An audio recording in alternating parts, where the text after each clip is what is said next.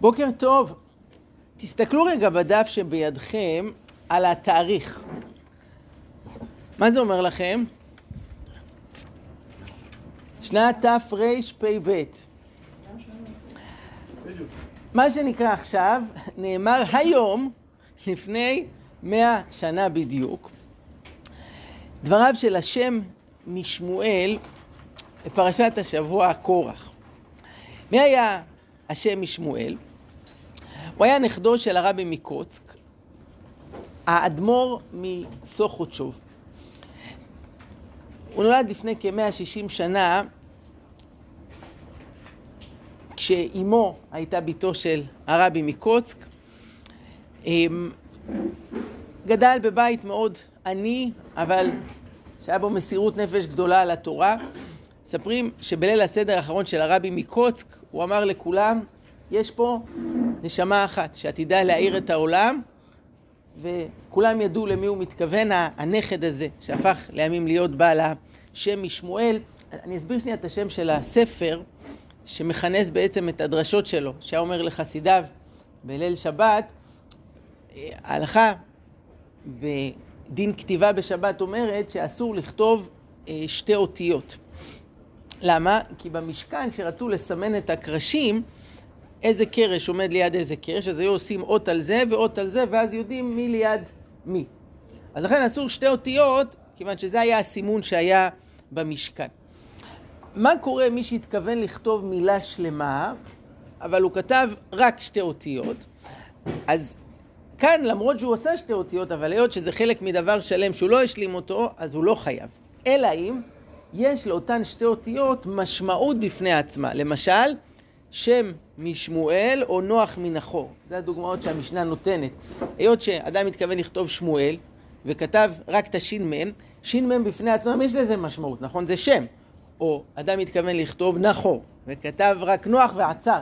נוח יש לזה משמעות. אז הוא חייב אפילו שהוא רק עשה חצי אה, עבודה. אז היות ששמו הפרטי היה שמואל, אז הוא קרא לספר שם משמואל. כלומר, זה יהיה המזכרת ממני, אה, יעשה לי שם יד ושם משמואל. הספר הוא תשעה כרכים, שכונס את הדרשות שלו על הפרשות וה, והחגים. אה, לבעל השם משמואל היו 21 ילדים. אה, הוא היה נשוי כ-29 שנה ואשתו נפטרה והוא התחתן בשנית ונולדו לו עוד ילדים וכמעט כולם נספו בשואה. זה רק מבטא את הנוראות של ההשמדה של עולם התורה אה, באירופה, כמעט לא נשאר אה, זכר. היום יש בישראל המשך של חסידות סוכות שוב, אם אתם מכירים את מאורות הדף היומי, הדפים האלה שיוצאים על הדף היומי, אז זה חסידות סוכות שוב, הם מוצאים את הדבר הזה. אני אספר עליו עוד דבר אחד, הוא ביקר פעם אחת בארץ, והמטרה הייתה לבדוק את האפשרות להקים מושבה חסידית בארץ ישראל, רצה לקנות קרקע, באותם הימים מי ששולט בארץ זה הטורקים, והם לא אפשרו למישהו שהוא אזרח אה, זר לקנות אדמה בארץ, והרעיון לא יצא לפועל, אבל היה לו רצון להקים פה אה, מושבה, אה, לתמוך פה בעניין הציוני, הגם שהיה לו הסתייגות מהציונות החילונית, אבל השיבה לארץ, היישוב שלה הוא ראה בעניין גדול. טוב, אז אחרי ההקדמות האלה, אה, בואו נשמע מה הוא אמר היום, תרפ"ב, בדיוק לפני אה, מאה שנה, והוא אומר על פרשתנו כך: ויקח קורח. במדרש אין ויקח אלא לשון פליגה, שליבו לקחו. וכעניין שנאמר מה ייקחך ליבך, הוא שאומר להם המעט מכם כי הבדיל אלוקי ישראל. ונראה דהנה בארי ז"ל שנתעבר בו רוח קין מצד הרע. תראו, השם ישמעאל, בדברים קצרים הוא אומר רעיונות גדולים ועמוקים, ואנחנו ננסה מעט להסביר כפי היכולת. אז ראשית הוא מתייחס לקושי שהתמודדו איתו כל המפרשים, החל מרש"י כתוב ויקח קורח, ותמיד כשאומרים שמישהו לקח, אז הדבר המתבקש הבא הוא להבין מה הוא לקח. ולא כתוב שום דבר. ויקח קורח ויצהר בן קהת והחבורה שהצטרפו אליו, לא כתוב מה הם לקחו. אז המדרש אומר, אין ויקח אל לשון פליגה. ויקח קורח, גם התרגום אומר, והתפלג קורח, הוא נחלק. והשם משמואל חותר לכך שבקורח היה עניין של התפלגות, של מחלוקת. למה? למה? היה משהו שקשור לאישיות שלו, לנשמה שלו, לייעוץ שלו בעולם שקשור להתפלגות, אבל קורח לקח את זה באופן שלילי. וכבר יובן יותר מה שאני אומר עכשיו. מה? אה, טוב, לא חשבתי, אפשר לתת דרשות גם על השמות. הוא מבין דברי הארי ז"ל, שמגלה לנו סקופ, שבקורח היה גלגול נשמה של קין. מי זה קין? טוב, אנחנו זוכרים, הילד הראשון, בנם של אדם וחווה, הביא קורבן להשם, שלא התקבל, והוא כעס, ואחרי זה הולך והורג את אח שלו. מה הקשר בין קין לקורח? האם אתם רואים איזשהו דמיון בין שני האנשים האלה? מה? קנאה. קנאה. קין קינה באח שלו הבל, וקורח קינה במשה רבן, במשה ובאהרון, שיקבל איזה תפקיד. נכון. אה, מה? כן, שניהם בקוף. מה בהתנהגות, במהות? אני רואה ששניהם רצו לעשות איזושהי התקרבות להשם. קין הביא קורבן, קורבן זה להתקרב, וזה לא התקבל, וקורח גם רוצה להתקרב. הוא אומר, למה רק אהרון נכנס לקודש הקודשים, גם אני רוצה להיכנס, וזה לא הלך, זה לא עבד, הוא, הוא, הוא, הוא נדחה. אבל השם משמעון אומר מעבר לזה, והוא מסביר כך, יש לפרש, דיני קין נקרא על שם קניתי איש את השם. כשחווה יולדת את בנה הראשון, היא קוראת לו קין. מה זה השם הזה? אז היא מסבירה, קניתי איש את השם. מה פשר הביטוי הזה, קניתי איש את השם? אז אחד ההסברים זה שאדם וחווה נבראו על ידי אלוקים. ריבון העולמים ברא אותם. אצל קין יש לראשונה חידוש שבן אדם נעשה שותף עם הקדוש ברוך הוא ולהביא חיים לעולם. ומאז ועד היום שלושה שותפים באדם, נכון? אביו, אמו והקדוש ברוך הוא. איזה דבר מופלא זה, שבן אדם, בן תמותה, זוכה להיות שותף עם אלוקים בלברוא חיים חדשים. כן, זה דבר מדהים, הזכות הזאת. וחווה אומרת, הנה, אני הראשונה, קניתי איש את השם. מה זה קניתי? אמ, בראתי, יצרתי. כמו שאומרים על הקדוש ברוך הוא, קונה שמיים וארץ. מה הכוונה? לא קונה מלשון אה, אה, ביי, אלא בורא שמיים וארץ. אז היא קנתה איש את השם. לצד הקדוש ברוך הוא, אני ביחד איתו קניתי, בראתי בן אדם.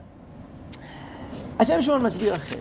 הוא אומר, קין נקרא על שם קניתי איש את השם, וכבר פירשנו את השם, היינו שלעבודת השם יהיה ליבו מוגבע ומתרומם, ויש, וקניין בעיני עצמו, שלא ישוב מפני כל וכל העומדים לשטן עלי דרכו דרך הקודש יהיו בעיניו כאפס וכעין ויבטלם בליבו. הוא מסביר שחווה קרא כך לבן שלה, כי רוצה להגיד, אני ילדתי ילד ואני רוצה שהילד הזה יהיה את השם. כלומר, הוא יהיה עובד השם בכל ליבו, בכל העוצמה, והוא לא ייתן לאף אחד לעצור אותו בדרכו. אם מישהו יבוא להפריע, מישהו יהיה כנגדו, הוא ידרוס אותו, הוא יבטל אותו בליבו, הוא לא יחשוש מפני המלעיגים. מה אתם אומרים על התכונה הזאת? תכונה טובה? תכונה טובה, שולחן ערוך אומר בסימן א' באורח חיים, אל יבוש מפני המלעיגים. מי שכל הזמן פוזל הצידה, איך אומרים, מה מסתכלים עליי, איך זה מתקבל בעיני הסביבה, אז, אז כבר אי אפשר להמשיך את כל השולחן ערוך. כי אם זה לא מוצא חן בעיני האחרים, אז מה יהיה? א' ב' של הכל זה להיות יהודי שהוא את השם. הוא הולך עד הסוף, הוא לא בוש מפני המלעיגים, הוא עושה את מה שנכון, הוא לא נותן לשום דבר לעצור אותו. אז זאת מידה טובה. מה הסיכון שיש בה? איפה זה יכול ללכת למקום הלא טוב? אז בכללי אנחנו יודעים שכל מידה תלוי במידה, כלומר באיזה מידה משתמשים בה, באיזה אופן, באיזה צורה, באיזה הקשר. גם המידות כביכול הכי טובות, אם משתמשים בהם באופן מוגזם, זה יכול להיות לא טוב. גם המידות הרעות, את אותה תכונה, יש מקום להשתמש בה לדבר חיובי. וכל דבר צריך שמירה, להשתמש בו במידה הנכונה. אז המידה הזאת של להיות את השם, להיות בלי מעצורים, בכל הכוח, להסתער, לא לתת לשום דבר להפריע, זה יכול להיות נפלא בעבודת השם, אבל זה עלול להיות מסוכן.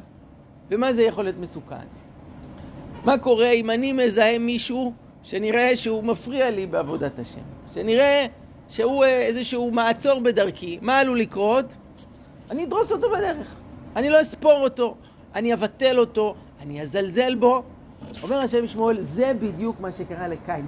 זה שהוא הולך והורג את אבל, זה לא היה אה, סתם איזה פרץ של איבוד שליטה, זה היה משהו שמאוד מתאים לנקודת הכוח שיש בו.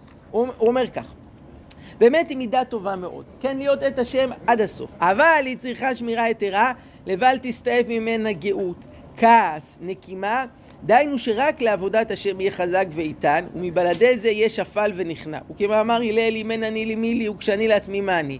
אבל קין השתמש במידה, במידה זו הטובה לרוע, והיה יש וקניין בעיני עצמו מבלעדי לעבודת השם.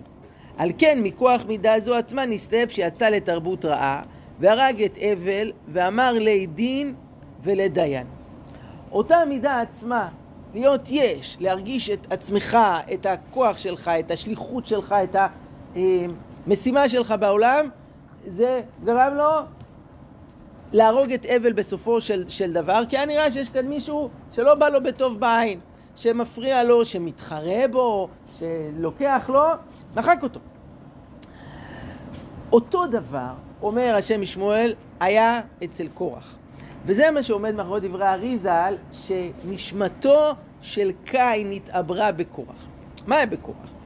אותו סגנון יש לומר בקורח, דיני הלווים ניתנה בהם מידת הבדלה, שיהיו מובדלים מכלל ישראל לעבודת השם, ושל ליבם בוער כאש להבה בדבקות עצומה בשיר. הוא מאבחן פה שני דברים אצל שבט לוי, א', שהם מובדלים. הם לא במניין הרגיל, יש להם תפקיד מיוחד, יש את כל השבטים ויש את שבט לוי, והלב שלהם בוער, הוא אומר, זו הסיבה שהם נבחרו להיות אלו שישירו, לשיר שירה להשם בבית המקדש, זה לא איזה משהו טכני, זה צריך להיות אדם ש, שבוער, שהשירה בוקעת מתוכו. דרך אגב, רואים במהלך ההיסטוריה שאצל שבט לוי, הבעירה הזו, והעובדה שהוא היה נבדל מעם ישראל, בא לידי ביטוי בכל מיני הזדמנויות. למשל, מתי? אה, נכון, בואו נחזור עוד אחורה, עוד אחורה. אז היה, א', במצרים אנחנו יודעים שגם פרעה עצמו ידע לעשות איזושהי הבחנה, הוא השאיר את השבט של הכוהנים שהם לא עבדו. אבל דוגמה שנייה היה בסיפור של חטא העגל, שכולם מרקדים סביב העגל, ובני לוי לא. ומשה אומר, מי להשם אליי, ויאספו אליו כל בני לוי, והם אלה שהולכים ומענישים את, את החוטאים. אמ, כן, כן. אמ, דורות אחרי זה, אני אתן דוגמה נוספת, זה הסיפור של החשמונאים, חנוכה. אה, בימי מתתיהו בן יוחנן, כהן גדול, מי זה שקם כנגד היוונים? זה היה פה צאצאים של שבט לוי, שהכהנים, בוערת בהם האש הזאת של להרים את נס המרד ולעמוד על כבודו של, אה, של עם ישראל. כל זה, זה הצד הטוב, זה חלק מהשליחות החיובית של שבט לוי. האמת אם חוזרים אחורה אחורה, היה את לוי עם השותף שלו שמעון בתקופה של אה, אה, בני יעקב, ששם שמעון ולוי, יעקב כבר מזהה שיש פה איזה אש, אבל האש הזאת מה? עלולה גם...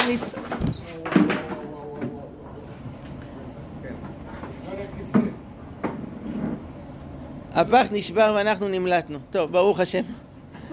כיסאות פה קצת חלשים. שבט לוי, אה, לוי ושמעון הם אלה שנלחמים בשכם, נכון? שני אחים שהולכים ומשמידים עיר שלמה. הם אלה שבאים בעצה להרוג את יוסף, שמעון ולוי אחים, כלי חמאס מחירותיהם.